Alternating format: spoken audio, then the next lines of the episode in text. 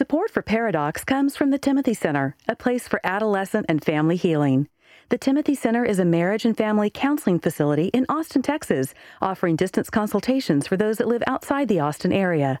If your family is struggling and you'd like to consult with Jimmy, Josh, or one of their trained professionals, visit them at timothycenter.com. I am simply a very um, good driver. And if you're really good, who needs a speed limit? See, that's, That's what for I bad always. Yeah, that's what I always think. Yeah, we're excellent drivers. Yeah. if we can go that quickly Yes, and still remain not- safe. Yeah, the police do not appreciate Yeah. that fact.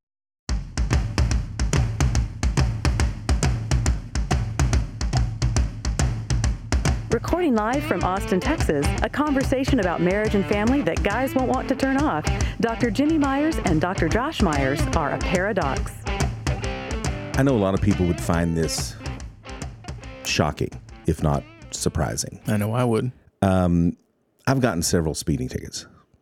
And I know people look at me and they go, oh my gosh, you're just so godly. You know, I think you turned me into the driver today that my wife resents. So Do you get tickets? a tippo to hat. I, um, well, I am simply a very um, good driver. And if you're really good, who needs a speed limit? See, that's, That's what I always. Yeah, that's what I always think. Yeah, we're excellent drivers. Yeah. if we can go that quickly Yes, and still remain not- safe. Yeah, the police do not appreciate Yeah. that fact. So I use this example not because I get a lot of speeding tickets, because I have simply had some. But you're consistently doing defensive driving. Yes, minimum of once a year. So, um, I always get a ticket. Uh, they never uh, pause. They never think about the possibility of maybe giving me a warning. I I must I must resemble Pablo Escobar or some other Colombian drug lord because they they're they're writing the ticket before they're even in conversation with me. I got stopped on 360 the other day, and he walks up and he goes, uh, you know, license, and he's just he's writing the ticket, and I said, you you didn't even ask if I had an emergency, and he said, sir, do you have an emergency? And I said, officer, I am pregnant and on my way to the ER, and I thought it was funny. Uh, and he said, uh huh. And he just, he never stopped riding. So I always get a ticket. Now, my wife, your mother, speeds as much as I do, Good lord. gets pulled over as She's much as I do. But she bats those baby blues and she never, ever gets a ticket. They pity her. I don't know what it is. They think she's, you know, she's mentally not all there. I don't know why it is that they show her such pity, but they do all the time. Ossifer. Oh, that's a good story. Um, okay, I got to tell that now. All right. So in high school and in Cisco, where you had to drive to Abilene to go to the movie, uh, we, uh, like they did in uh, like Happy Days times, we would make the drag. That's what we did. It was the only thing to do. And so you'd get in your car and you'd drive down uh, to the and you'd turn around in the Dairy Queen parking lot, and then you would go down to Rick's convenience store and turn around, and that's what you did all night. With your arm around your lady. Yes, which brings me to Marcia McDaniels. Heyo. Um, she was the head cheerleader. Yes, she was. She graduated. I was. It was the summer after my sophomore year, so before my junior year, she's graduated, and she agreed to go out with. Had you hit puberty yet? I was a sophomore, Josh. Well, some bloom late. Um, and she agreed to go out with me. So I was so stunned and I was so excited that when I picked her up and we went, we started making the drag. Uh, I left the dome light on when it got dark because I wanted everyone to see who was with me. Of course. What I failed to do is turn on my headlights. And so the policeman pulled me over and I rolled down my window and I said, uh, Ossifer, what seems to be the trouble? and he said, What did you say? And I said, Well, I'm sorry, Ossifer. I just thought I'd said it twice. How long had you been driving? Uh, well, you know, less than a year. Okay. And he he had me get out of the car. Now I'm the guy who led Bible studies before school. I was this nauseatingly Christian young man. And as everyone's driving down the drag, the police have me outside with my heels together, closing my eyes and touching my nose, having been doing field sobriety tests. And what what happened to your date? She sat there very just mortified uh, that she was um, apparently going out with a gangster. Did y'all ever go out again? No. So I say all that to say, uh, I always get tickets. Your mother would never ever get tickets. And she became, she came to expect not getting a ticket. So one day she came home and she was madder than a hornet. And when I said, What's wrong? She goes, I got a ticket. I said, You're kidding. Praise God. How fast were you going? And she said, 75. I said, Well, what was the speed limit? 40. she, she was going 75 and a 40 and was upset that she got a ticket. Which brings us to today's topic. And that is, as a parent, showing grace too often. Some parents, showing grace is the norm. And by showing grace, we mean not holding a child accountable for their behavior. Uh, and that is that is not the grace is not the exceptions to the rule. It's pretty much the rule for you gotta- some parents. You got to think that comes into play just because, as a parent, it's exhausting to punish our children. Because in in a way, when they're grounded, we're grounded. Uh-huh. Um, and obviously, there's other conversations that can be had there, but it is it. We hate punishing because then we're punished. Wh- It, it, all it takes to be a bad parent is a lazy boy recliner and a remote control. That's all you need. Sounds like heaven. and you don't you just don't get up you just let them run feral throughout their lives uh, to be a good parent it's exhausting now why is showing grace too often a problem some might think well gosh you're just you're just being so godly showing them grace all the time how can that be a bad thing there's a truism in in counseling that says um, we train people how to treat us so if someone is treating us in a way in, in in some way we train them or taught them how to treat us that way. Therefore, the problem with showing grace too much is the child comes to expect it, and we taught them to expect it. Um, have you ever wondered why you know you ask a child to do something and they just ignore us? It's because we taught them to ignore us. Uh, they can ignore us, and there is no consequence for that choice. So they come to expect it, and also, sort of like in, in Beth's example, they can get angry. Oddly enough, grace shown too often can produce anger in a child, which just seems completely illogical. Well, like you said, they come to expect it. Yeah. Uh, and then they feel this righteous indignation that you are somehow being completely unfair. Fair. Because you're doing something you should have been doing all along. Correct. Um, so they come to expect it. It can produce anger, and when when we show grace too often, it stops being grace and becomes weakness. We deal with a lot of oppositional defiant kids in our practice, and almost every one of them at some time will say, when I ask them, you know, hey, when it just comes down to it between you and your folks, um, you know, you know, who gets their way? And uh, and almost all of those oppositional kids will say, you know, I always win. Uh, they know that. Yeah. They know if they press hard enough, if they threaten, if they whatever, the parent will back down. So when when we show grace all the time, again, let's stop calling it grace. When we are showing weakness to our kids because we're not following through with any of the consequences for their behavior, we're undermining our authority.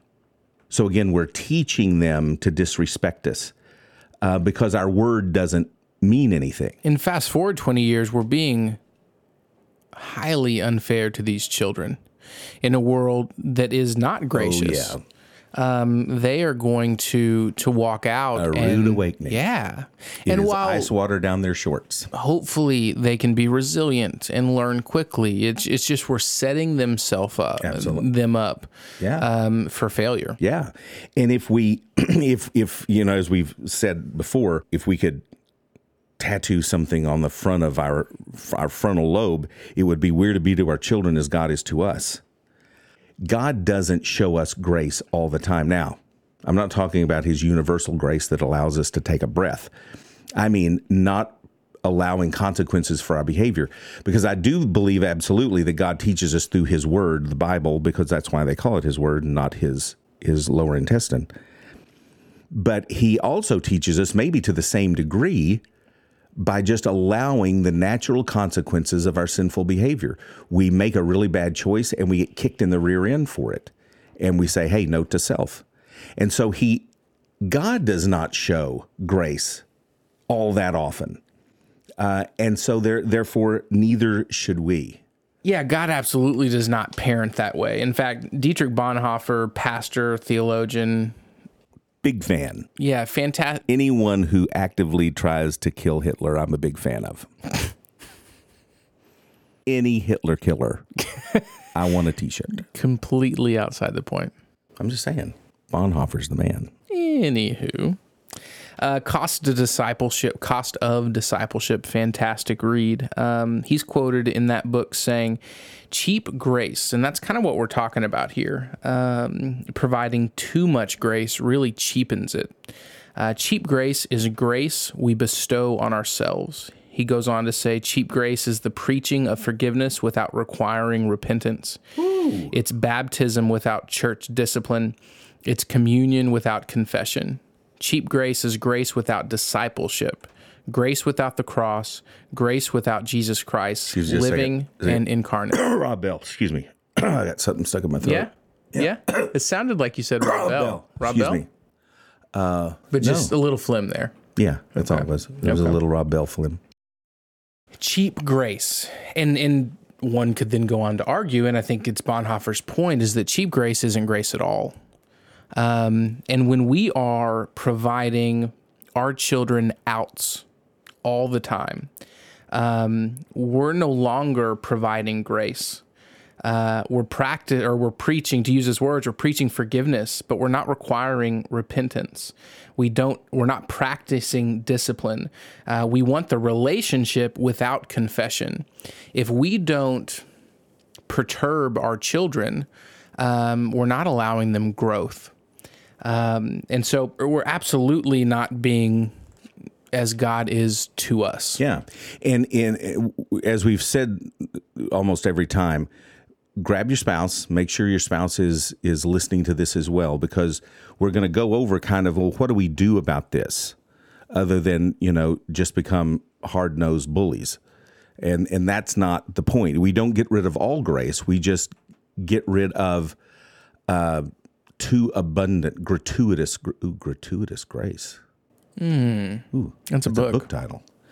Um, all right. So the first thing to do, if you, and, and again, this takes a lot of insight to look back and go, do we do this? A, a lot of parents will say, anytime we go out and speak or whatever, that, you know, what's, what's the number one problem that we have as parents? And so many people will say consistency. We're not consistent. We'll say one thing and then we do another. So maybe you don't see yourself as is is showing grace way too often, but maybe you go, "Oh well, yeah, I'm not real consistent." Well, that's sort of what we're talking about. Uh, if if you see yourself as as not being a consistent parent, not doing what you say, that is what we're talking about. the catholic church already has a claim to gratuitous grace Get out!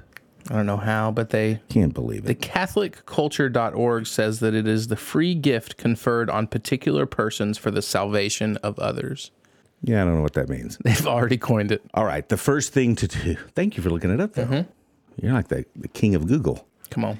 Number one is kind of the obvious one do what you say and say what you do. Do what you say you're going to do. Your word has to mean something. When you say, as a parent, something is going to occur, come heck or high water, it has to occur. It's the easiest thing in the world. It's the laziest thing in the world to threaten a child because you don't even have to get out of the lazy boy or put down the remote to just scream a threat at them. I'm gonna I'll wear your butt. It's so pathetic as a parent. And again, that's just being a, a bully. I'm just to threaten them. Uh, so if you're to say something as a parent, you have to follow through and do what you say. And it, I don't know what to to necessarily call it or, or say here, but it it's it's going back on your original commitment of parenting.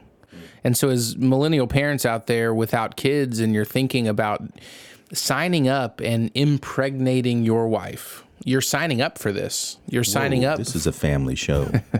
you're signing up for getting out of the lazy boy and actually doing something outside of idle threats. Uh, number two. So, number one is do what you say and say what you do. Uh, be consistent.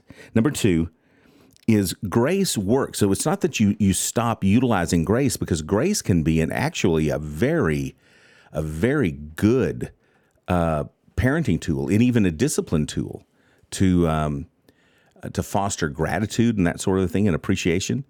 But grace works when you don't show grace 90 to- 99 times out of 100. That's when grace works. Then that 100th time when you show grace, it's notable because once you're shown that after 99 times of of not being shown grace, uh, I told you that I always they were writing out the tickets before you know I ever said anything, but not long uh, before Beth came in with her incident with being angry, uh, an officer actually gave me a warning ticket. And it was like the clouds parted and animated bluebirds landed on my shoulder. It was just the most amazing. I wanted to kiss him on the mouth, which later my attorney said I should not have done. Yeah. Uh, it caused a lot of problems. But it was because I wasn't I was not expecting it at all because it never I never got a warning ever. And so when grace is shown as the rarity the rarest of exceptions, then grace works, but not when it's shown too often. So number three, this one hits really close to home. I tend to be the gracious spouse in in or parent in my household. Um, I fall into the lazy parent category a lot, in that I want to get home and I want to play with my children. So when they're not picking up the toys when they shouldn't be, it's just easier for me to do it. That we can still have fun and not throw any fits. I know this is terrible. I tell my parents all It's terrible. all day long not to do it, but that's personally where I fall in. You're raising an ISIS member. So, with that said, I have really had to lean on my spouse, Katie, for guidance on expectations um, because she s- tends to have it very much together. I get teenagers, I can set up a list of fantastic expectations for 12 to 18 year olds. But when it comes to three year olds, I have to lean on my spouse. So, if you, as a third kind of um, problem solving uh, tip, if you find yourself being the gracious spouse, really lean on your um, your husband and your wife for for guidance because yes, but it would go both ways. If you're the graceful, maybe you need to calm the other one down as well. yeah, absolutely. But I mean, on together you ought to make one very well balanced parent. bingo. Um, but yeah, so if if on today's topic, giving too much grace, if you find yourself being that gracious spouse, really lean on your your spouse for your husband and your wife for guidance, um, because a lot of times we just don't get when we should have the expectation. So, with your spouse, talk about this idea of being consistent, making sure that our word means something, and make sure that we use grace very, very sparingly because it doesn't work otherwise. And then just listen to your spouse and take some in, you know, be influenced by your spouse's point of view uh, so that, it's, that you're much more balanced in your approach. Paradox is produced by Billy Lee Myers Jr. and researched by Dr. Jimmy and Dr. Josh Myers. Special thanks to Life Austin Church in Austin, Texas, and our Paradox evangelist, Julie Lyles Carr. To find out more about the Paradox and to sign up for email updates, go to our website, paradoxpodcast.com. Next time on Paradox. Right, but it was just, it was built into the fiber of my being somehow. Interesting. Largely because that's just what I saw. I mean, I saw people, all I knew were Christians and all I knew were honestly largely white middle class Christians. I mean, we were all kind of, you know, living the same life, very good people who loved the Lord. But these were the things that that I was seeing around me, and it just became kind of ingrained that what you, you know, this is the Christian American dream.